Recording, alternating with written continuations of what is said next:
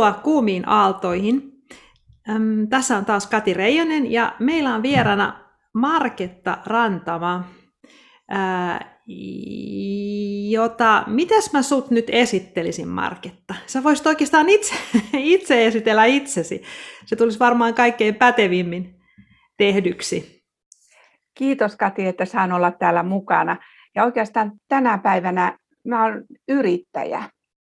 Että yrittäjä on niin kuin paras, paras tuota, ammatti tai nimike tällä hetkellä. Että mä olen pitkä, pitkäaikainen henkilöstöammattilainen, joka olen jäänyt eläkkeelle vuonna, viime vuonna maratonin mittaisen työurani jälkeen. Ja nyt olen yrittäjä ja hyvän työuran puolesta puhuja ja tietynlainen uravalmentaja.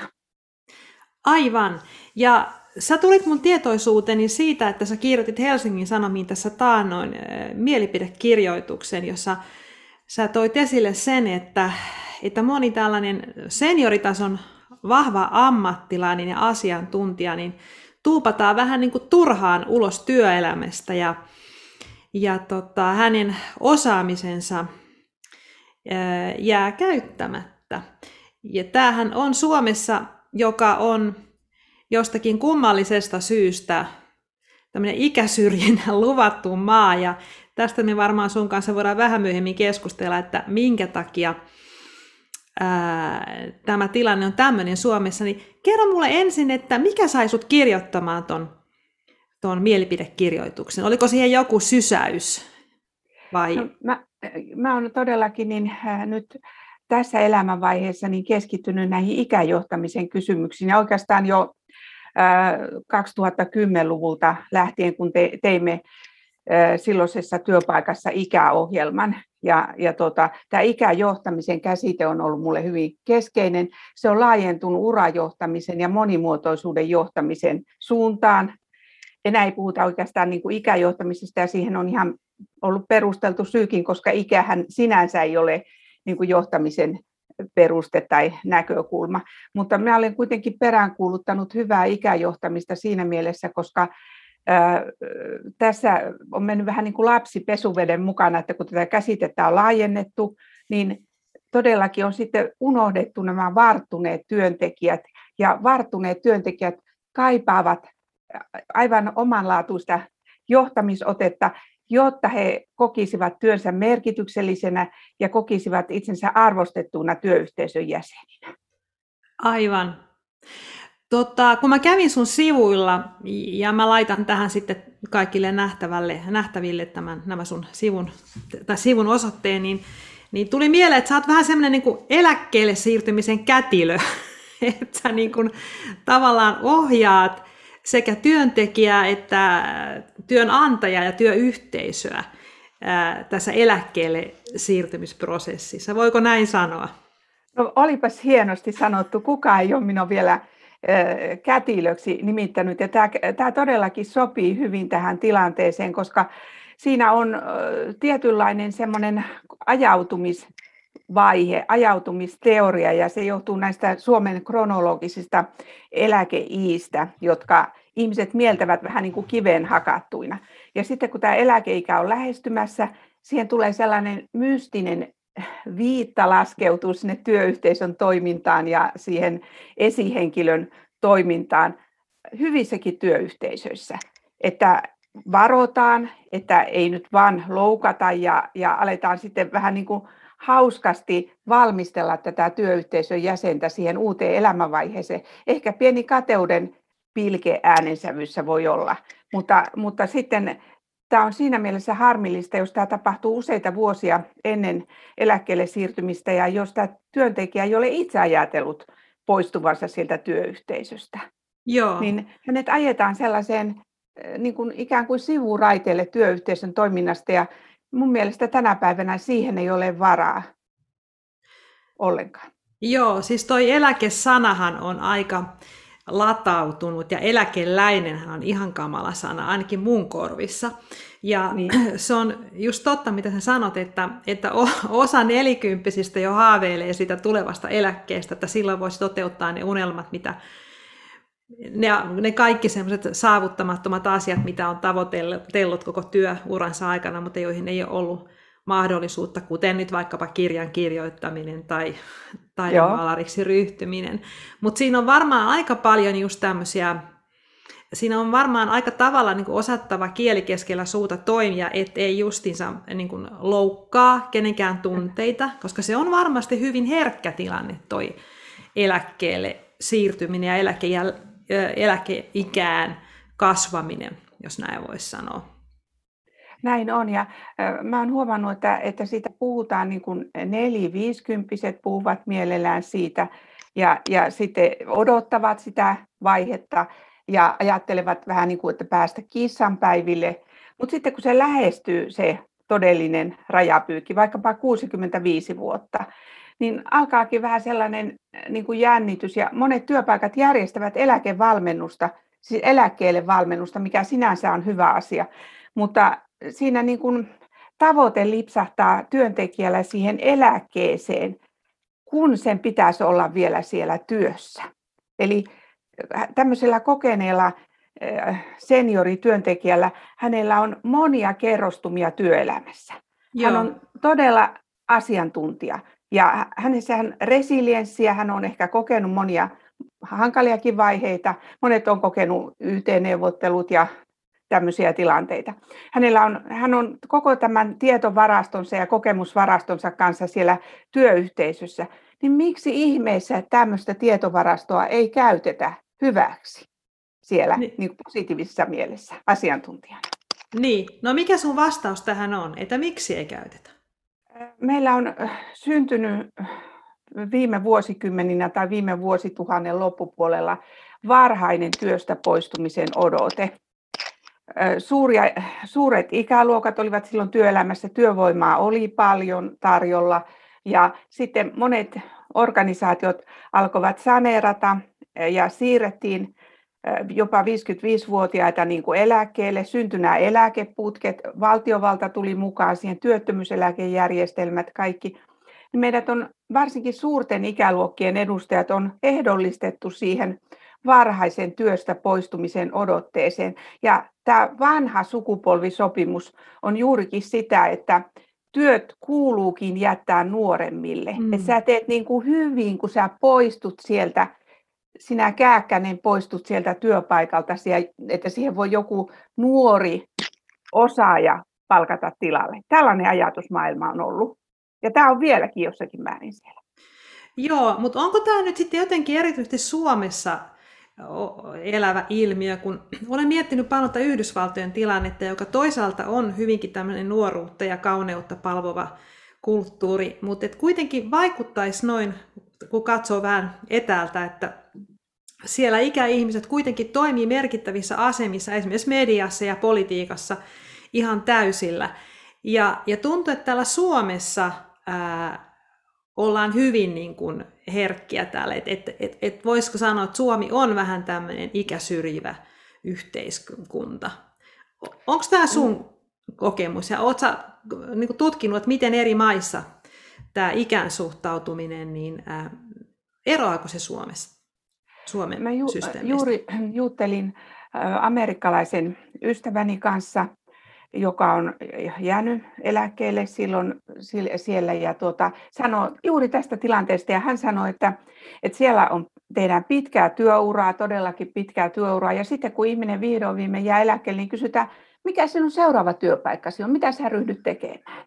Joo. Eli, eli tämä, että niin kun, ja tämä mun ystäväkin opettaa, että hän on niin kuin, opetustehtävissä edelleen.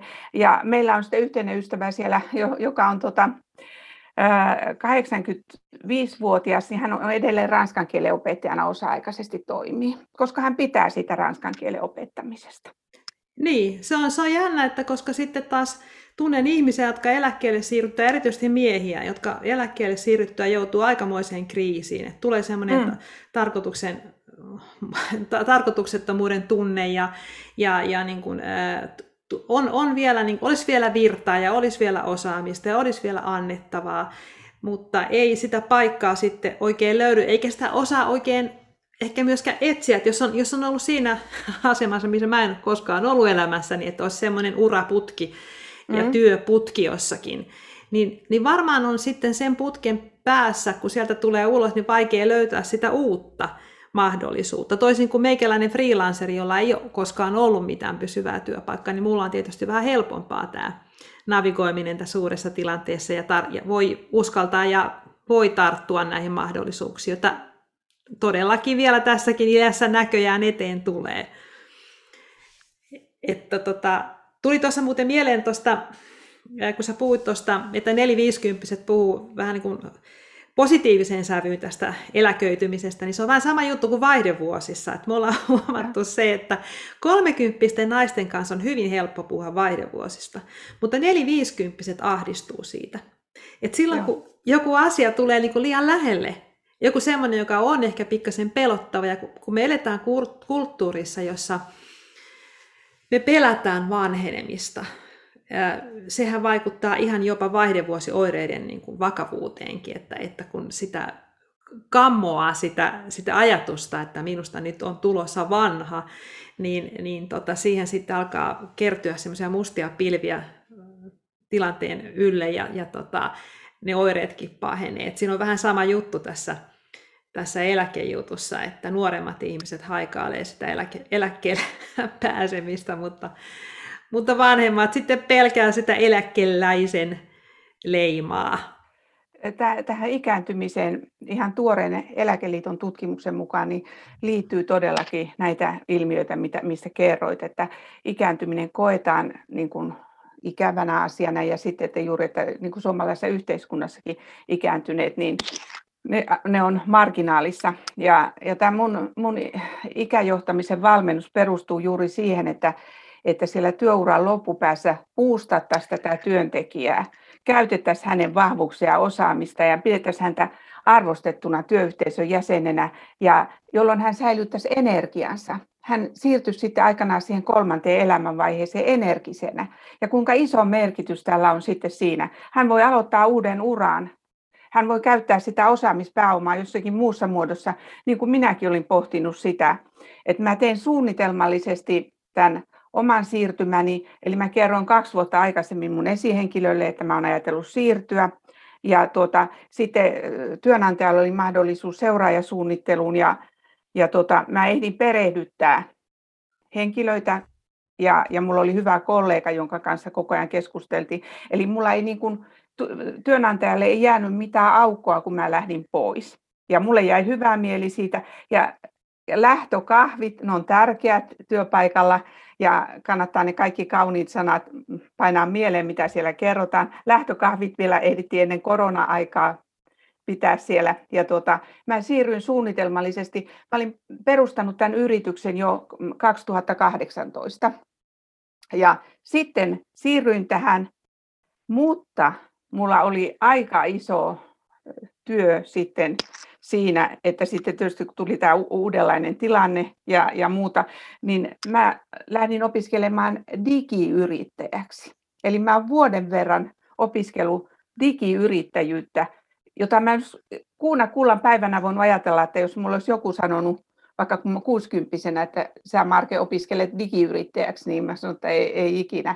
Mutta mä oon opiskellut ja, ja pyöritän tätä nyt tätä bisnestä, tätä verkkokurssibisnestä. Tosin olen saanut siihen hyviä yhteistyökumppaneita mukaan. No Mutta niin, no, kaikki on mahdollista.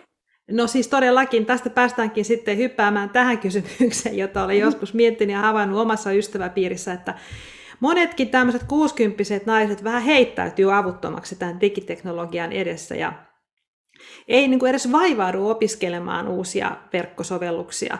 Ää, mulla on ihan semmoisia ystäviä, jotka ylpeilee sillä, että he eivät vaan missään nimessä aiokkaan oppia sitä tätä sovellusta. Niin onko sun mielestä, voiko jopa vähän sanoa niin, että tässä ikäsyrjintäkysymyksessä, että erityisesti naisilla olisi vähän itsensä, itsensä päin katsomista tai peiliin katsomista, että, että ei ainakaan ehkä kannattaisi kauhean avoimesti julkisuudessa esittää tällaista haluttomuutta oppia uutta, koska me eletään haluttiin me tai ei, me eletään maailmassa, joka kehittyy hurjaa vauhtia, menee hurjaa vauhtia eteenpäin. Ja kyllä tässä, jos jotain meinaa tehdä, niin eikö se vähän niin ole, että pakko on oppia uusia asioita niin kauan kuin sä oot tässä pelissä mukana. Kyllä, näin, näin on. Ja kyllä mä allekirjoitan tuon, siis, siellä, siis työ, työelämässähän todellakin koko ajan tuli uusia järjestelmiä ja näin, että, että tota, niin kuin, täytyy oppia uusia järjestelmiä ja siihen. Ja tota, mulla oli hyvä kollega, X-sukupolven kuuluva kollega, jonka kanssa sitten se, selvisin niistä työelämän niistä muutoksista sitten näin. Mutta tämä, että, että ajaa siihen tilanteeseen itsensä, että niin kuin jo julistaa kaikille, että ei halua oppia tai ei, ei osaa, osaa muuta. Ja tämä ylipäätään liittyy meihin tämän ikäisiin ihmisiin, että me vähätellään omaa osaamista ja sitä mahdollisuutta oppia, ikään kuin se olisi niin kuin menetetty mahdollisuus. Ja kuinka tuota, niin kuin, äh, todellakin voi oppia, ja minä käytän kyllä hyvin paljon sitten asiantuntijoita, eli mä soitan ihmisille, kysyn, mä en pidä mm, niin kuin niitä tyhminä kysymyksinä, että mun täytyy kysyä vielä ja mun täytyy soittaa ehkä toisenkin kerran vielä ja kysyä, että miten tämä juttu menikään ja mm. näin, ja tehdä muistiinpanoja. Mutta että sehän on ihan välttämätöntä tänä päivänä tämä, että pysyy tässä kehityksen mukana. Ja, ja todella paljon se jää paitsi. Mä itse olen tällainen some-ihminen, että mä oon niin kuin kaikissa, että mulla on kaksi tiliä, on Facebookissa, Instassa, että oma tili ja yritystili. Sitten mä oon tota LinkedInissä aktiivinen, Twitterissä jonkun verran. Ja sitten juurikin nämä omat nettisivut on, mä luin, että sä olet Kati saanut itse tehtyä omat nettisivut WordPressiin, että se on hienoa, mä oon käyttänyt sinne kyllä asiantuntija asiantuntijana palveluita.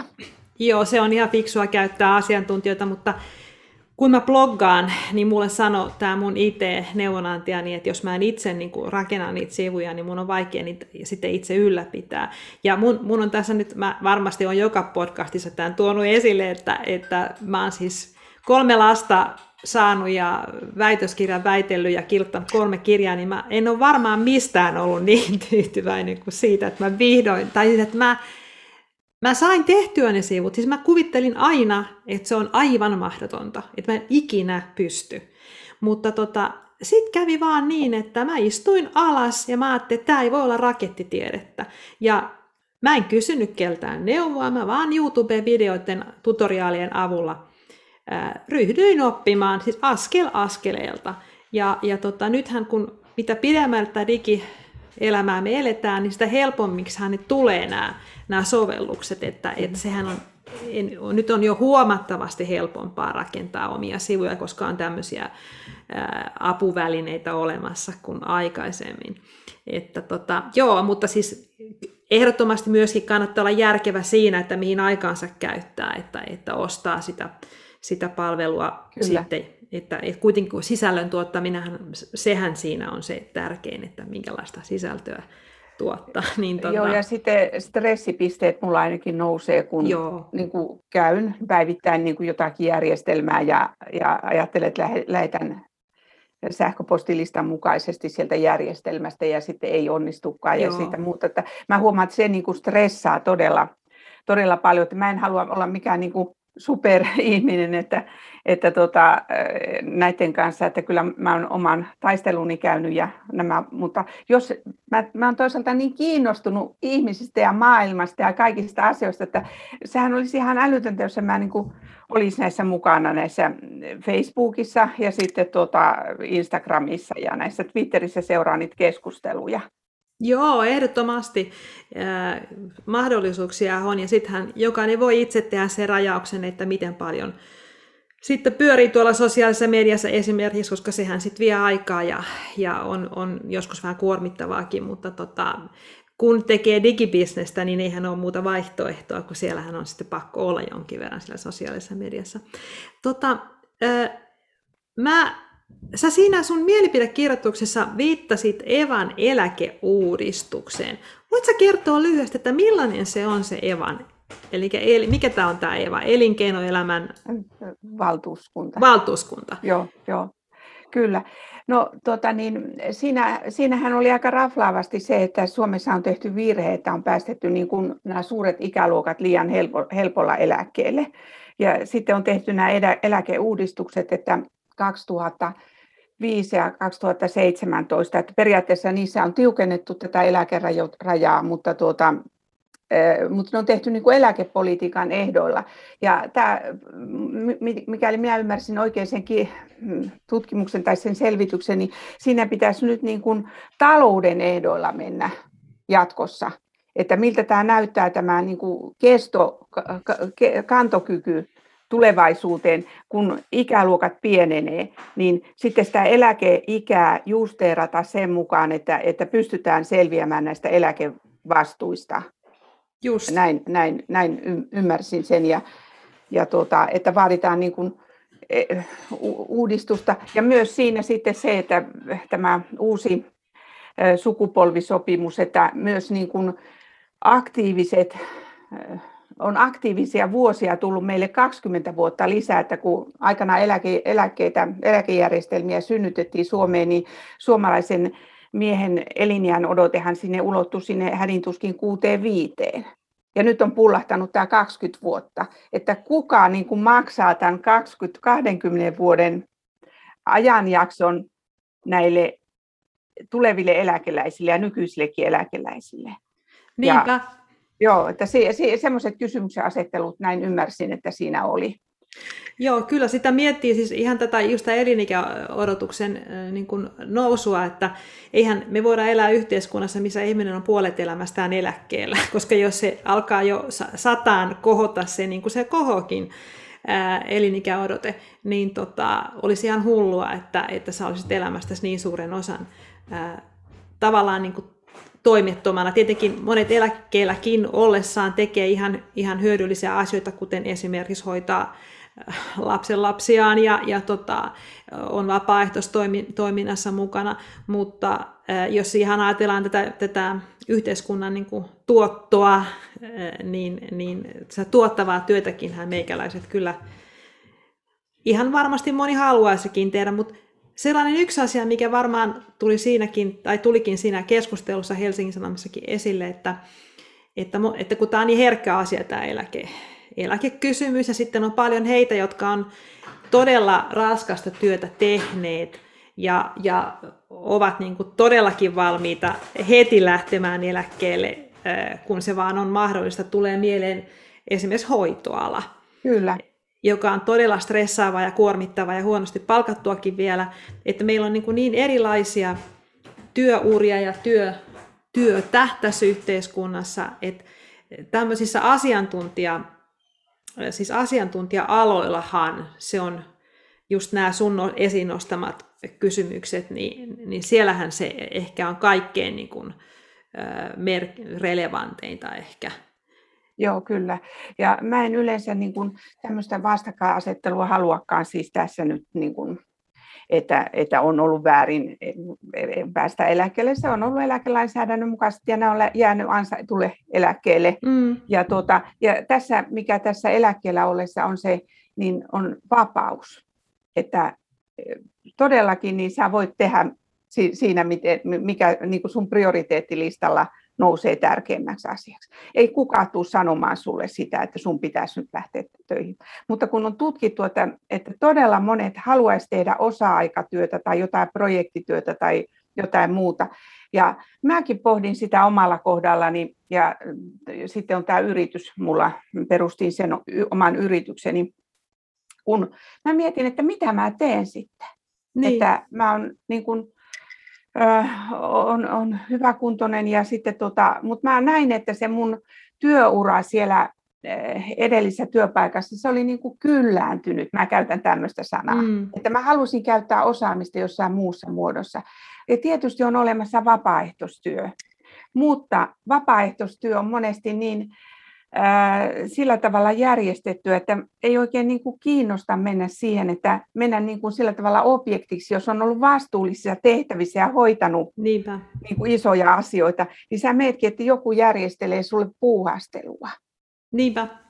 Ja miksi mun täytyisi tehdä ilmaistyötä sitten toisaalta niin kuin koko ajan? Kuitenkin se on se, se palkkahan on merkittävä, niin kuin vaikka se ei periaatteessa lisäisi kovin paljon elinke, niin kuin omaa tulo, tulonmuodostusta, mutta sillä on kuitenkin merkitystä, että siitä tulee jonkunlaista tuloa sitten siellä eläkkeen rinnalla.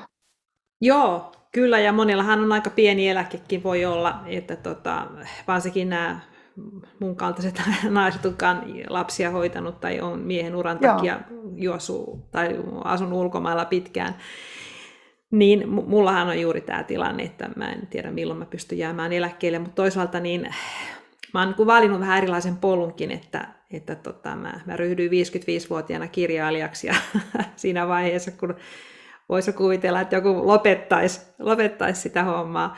Ja tota, ää, ei mulla nyt näillä näkymin, en mä odota mitenkään eläkkeelle jäämistä minään erityisenä onnenpotkauksena, ja, ja tota, koska olen niin kuin tavallaan, mä, mulla on ollut ehkä sellainen mahdollisuus, että mä oon pystynyt luomaan tästä työurani lainausmerkissä lopusta mielekkään itselleni. Että mä teen mielekkäitä asioita. Mä tuun hyvin vähällä toimeen, mulla on velkoja, e, niin tota, mulla on se mahdollisuus, että mä oon voinut valita. Ja, ja olen nyt tosiaan tämmöisessä nuorten ihmisten startupissa työssä ja, ja, ja, ja tämä on ollut mielenkiintoinen ja opettavainen kokemus.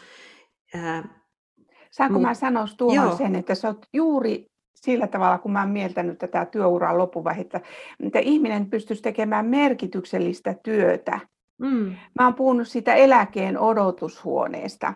Mm. Että monet niin kuin jää siihen eläkeen odotushuoneeseen Joo. odottelemaan ehkäpä parempaa eläkettäkin sen niin kuin karttuman vuoksi, mutta he eivät halua sitten siellä työyhteisössä olla aktiivisia työyhteisön jäseniä. Eli Niinpä. he itse ajautuvat siihen sivuraiteelle, niin kuin näistä syistä, kun sä sanoit, että ei haluta opetella uusia asioita, tätä digitaalisuutta tai muuta, mutta he ovat siellä työyhteisössä ja tämmöisistä henkilöistä voi tulla sitten jossakin määrin sitten sellainen niin kuin, vähän niin kuin vallankäyttäjä tai tietynlainen niin kuin jarrukin sillä työyhteisön kehittämisessä. Että, että, niin kuin tämä, että ei, ei odottele, niin ei, ei elä sitkuelämää, että sitkueläkkeellä, mm. vaan luo sen merkityksen siihen, siihen työuran loppupäähän. Mutta tässä päästään taas siihen kysymykseen johtamisesta. Niin.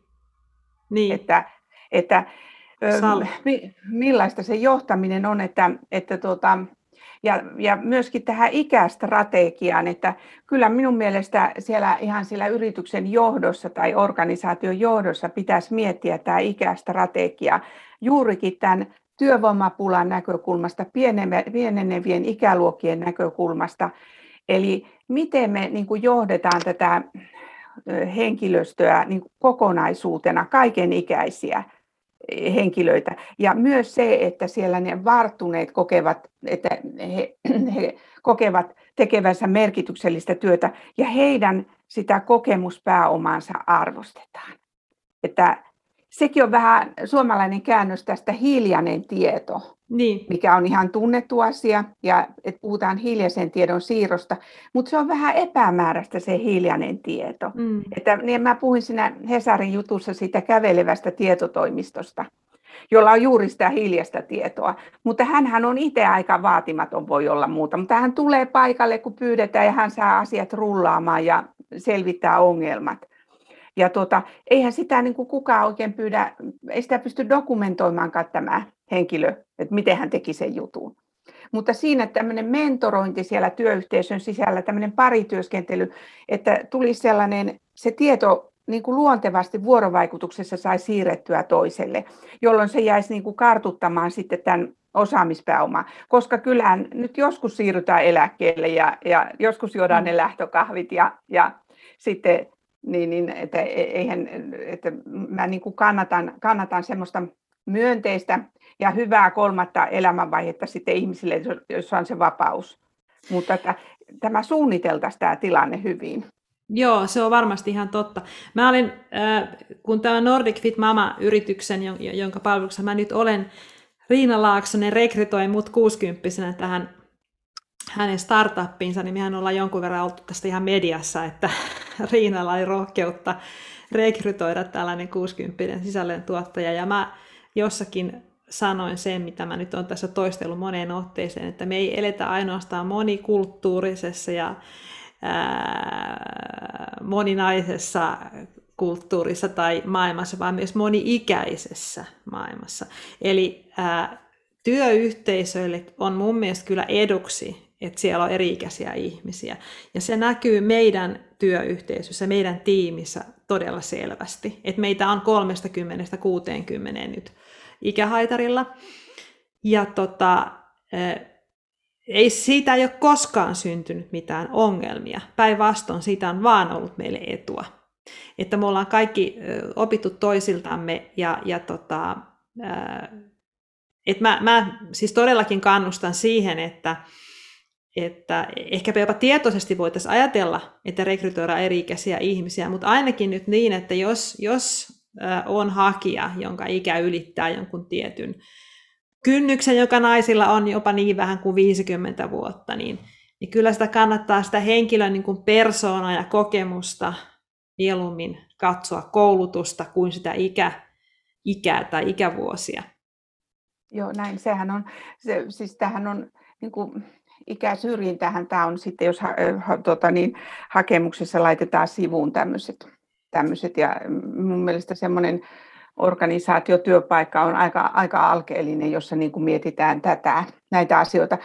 Tietyllä tavalla tämä anonyymi rekrytointikin on vähän niin kuin hassua, kun sitten täytyy piilottaa se niin kuin ikä, että, että tuota, mm tämä on niin kuin parhaita työvuosia ihmiset elää. Mä ainakin elänyt niin kuin 50-60, niin en mä silloin miettinyt yhtään eläkettä, eläkkeelle siirtymistä ja, ja näitä asioita. Että mä elin parhaita työvuosia niin silloin Joo. ja olin innostunut kehittämään. Ja niin, se on, se on jännä, että, että naisillahan se on 50 vuotta se, kun se alkaa se syrjintä, varsinkin tietyillä aloilla, esimerkiksi media-alalla, niin se on aika julmaa, julmaa se homma. Ja sitten näyttelijäthän ihan perinteisesti on sitä valitelleet, että, että jopa 45-vuotias naisnäyttelijä alkaa olla jo liian vanha, joka on ihan absurdia.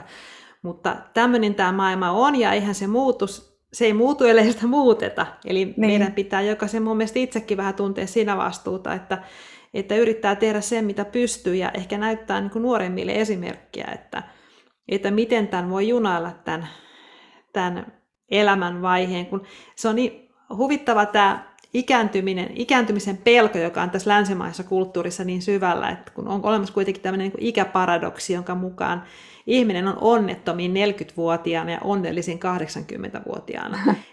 eli eli se, se, mitä me pelätään, se vanheneminen, niin se ei loppujen mm. lopuksi ole yhtään niin kauheita kuin mitä me kuvitellaan. Ja itse asiassa ne ruuhkavuodet, kun on pieniä lapsia ja on uraa ja asunnonnostoja ja remonttia ja, ja kaikenlaisia parisuudekuvioita, niin niin nehän ne on, ne on kuormittavia ja raskaita ja monesti aika onnettomiakin. Mutta sitten kun ihminen pääsee niin kuin siihen vaiheeseen, että lapset on kasvanut ja elämä niin kuin seestynyt ja, ja on itsevarmuutta, itseluottamusta ja tietää jo, että minkälainen ihminen mä olen, mitä mä osaan, niin elämä on todellakin elämisen arvosta nyt vähintäänkin. Kyllä, kyllä. Olen ehdottomasti samaa mieltä. Ja niin kuin se, että ikä on vain numero, mä en itse sitä Joo. halua semmoista, että mä, mä en halua niin kuin sitä, sitä nuoruutta. Mä muist, kuuntelin sun podcastia ja siellä joku sanoi, että niin kuin viisaus tulisi sitten, että ottaa semmoisen viisaan naisen roolin. Ja minä olen nyt nämä muutamat päivät, kun olen kuunnellut siitä, siitä niin ajatellut, että tämähän oli se hyvä tämmöinen vi- viisaan niin kuin monissa kulttuureissa on se. On, on. Ja se arvostus tulee siitä sitten. Siitä sitten. Että mä en ainakaan todellakaan niin kuin haluaisi olla muun ikäinen niin. kuin mitä mä nyt olen tässä. Ja sitten tuota, ja on niin kuin siitä työurasta, niin että se on niin kuin tietyllä tavalla jäänyt taakse. Ja tuota, se niin kuin, on, on tyydytyksellä panen sen nyt, että se on jäänyt. Ja nyt mulla on niin kuin uusi ura tässä yrittäjänä. Ja mä rakennan nämä päiväni sillä tavalla mielenkiintoisesti, että mä odotin nyt tätä meidän, meidän keskustelua tänä päivänä, kun maanantai-päivä koitti. Ja tuota, kävin aamulla uimassa tai pulahdin järveen ja, ja siitä lähtenyt päivä liikkeelle, että niin kuin rakentaa sen mielekkään kokonaisuuden, mikä mulla nyt on tullut tähän työkontekstiin. Mutta totta kai se voi tulla sitten että, ö, siihen, että on niin kuin, lapsen lastenhoitoa ja tai muita, muita tehtäviä tai sitten löytää sieltä vapaaehtoistyöstä tai harrastusten piiristä. Mutta tuota, kokee elämä, elämänsä merkityksellistä elämää juuri tämän ikäisenä kuin on ja on niin kuin kiitollinen siitä, siitä tilanteesta. Sitähän on tullut tässä teidän ohjelmassa paljon esille myös. Joo, kyllä, kyllä tota, ää, joo, me, me kun tämä naisten neuvola on nimenomaan tarkoitettu ää, keski-ikäisille naisille ja, ja, ja siitä sitten ylöspäinkin, koska meillähän aika paljon käsitellään vaihdevuosia ja niitä, niitä oireita ja niiden hallintaa, ja ne vaihdevuosioireithan ei lopu, lopu ihan heti niin kuin aikoinaan ajateltiin, vaan ne voi kestää elämän loppuun. Eli meidän, meidän tämä kohderyhmä on kyllä 45-vuotiaista naisista ylöspäin. Ja, ja siihen porukkaan sitten mahtuu hyvin erilaisia niin kuin elämäntilanteita, koska ne elämäntilanteet loppujen lopuksi, nehän enemmän määrittää ihmisen elämää kuin ne ikävuodet, koska Todellakin. Koska meillähän voi olla äiti, joka on saanut 45-vuotiaana lapsen esimerkiksi, ja, ja hänellä on vielä niin kuin 50 pieni lapsi. Kyllä. Että kaikkea tällaista voi olla, ja jokaisella on se oma, oma, tota, ö, oma tarina. Mutta se, tämä vanhenemisen pelko todellakin, niin sen soisi kyllä niin kuin väistyvän ja, ja tota, tämmöisen niin kuin ikäpositiivisuuden enemmänkin valtavan alaa, koska, koska siis se ei ole yksinkertaisesti, se ei ole niin kuin linjassa totuuden kanssa, että tämä, no tämä vanhe, vanhuus olisi kamala. Ja just tämä vanha viisas nainen, jollaiseksi minä nyt olen ryhtynyt ja päättänyt ryhtyä, ja olenkin, koska mulle tulee nuorempia ihmisiä ää, kysymään neuvoa. Se, Joo, se, ihan semmoisen, niin kuin, ja mä annan vastauksia mun oman elämän viisauteen perusteen. Aika paljon on nuoria kirjailijoita, kun mä oon noita kirjoja kirjoitellut ja on kirja, kirja, kirjailijaryhmissä, niin, niin siellä on monella nuorella valtava niin kuin, kiire, että voi voi, kun ei ole sitä aikaa kirjoittaa, kun on noin lapset ja on noin työ. Ja mä aina niin kuin sanon, että ei sulla ole mikään kiire, otat ihan rauhallisesti, että vaikka sä kirjoittaisit sen ensimmäisen kirjan vasta 50 tai 60 niin mitä väliä?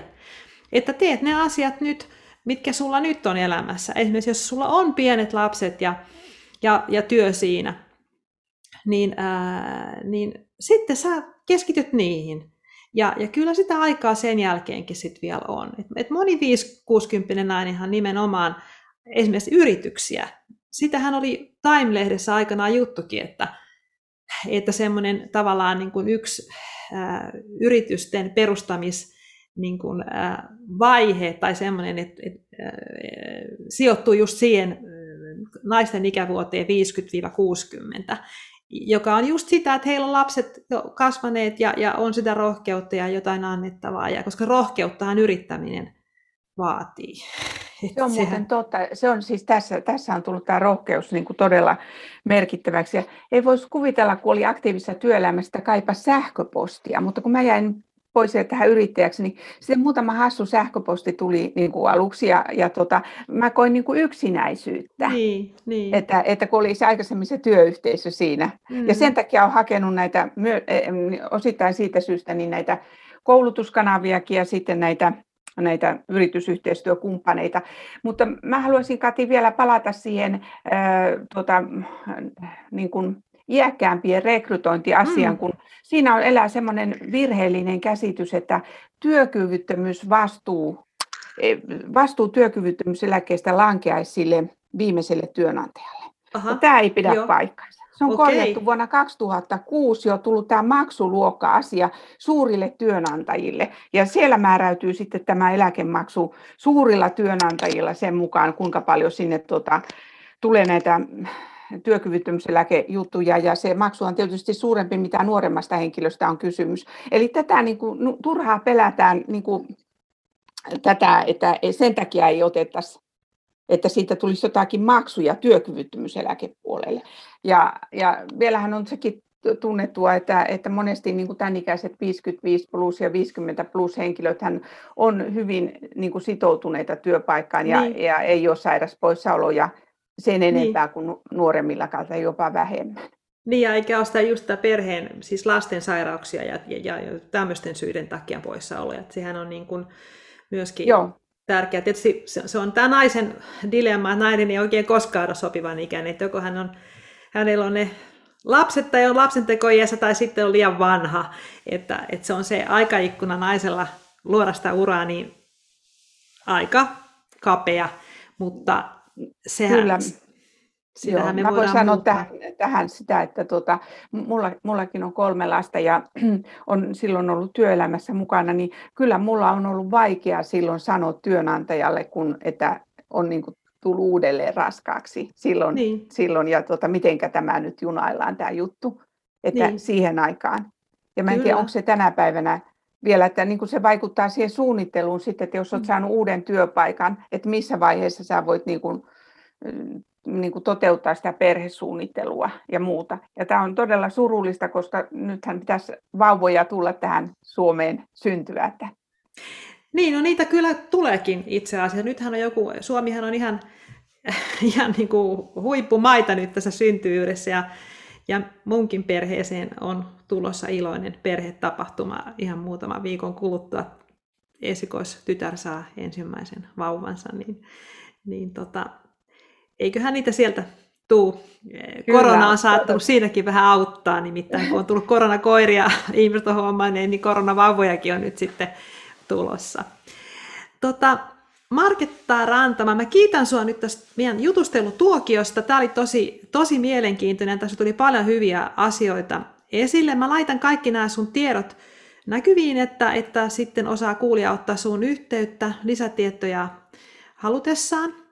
Ja tota, ää, sä vietät nyt eläke, tai ei, hän, sä et ole eläke, eläkkeellä, vaan sä oot yrittäjä, mutta vietät niitä Joo. yrittäjä, eli freelancer-päiviä siellä Kuopion lähellä jossakin. Kyllä, Kuopiossa asun, joo, kyllä. Niin, ja luonnon helmassa voit olla paljonkin viettää aikaa, sehän on... Kyllä, ter- todellakin, näin on, ja tota, niin, äh, mullahan on vielä on, on näitä harrastuksia ja liikunnallisia harrastuksia, että siinä mielessä niiden parissa tota, niin, vietän tätä elämänvaihetta ja mä kiitän Kati sua todella paljon ja kiitän näistä podcasteista, mitä on saanut kuunnella, että tässä monet, monet sinun asiantuntijat ja sinä sanotat tätä elämänvaihetta, missä, missä me naiset eletään.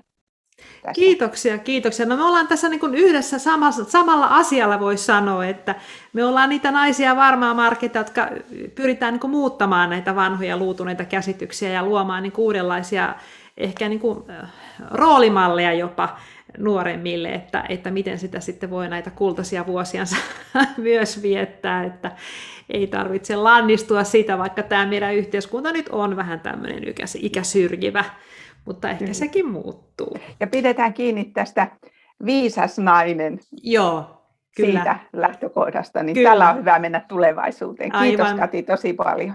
Kiitos Market ja kiitos kuulija ja palataan taas kuumiin aaltoihin sitten seuraavalla kerralla. Mun puolesta vaan moikka! Moikka!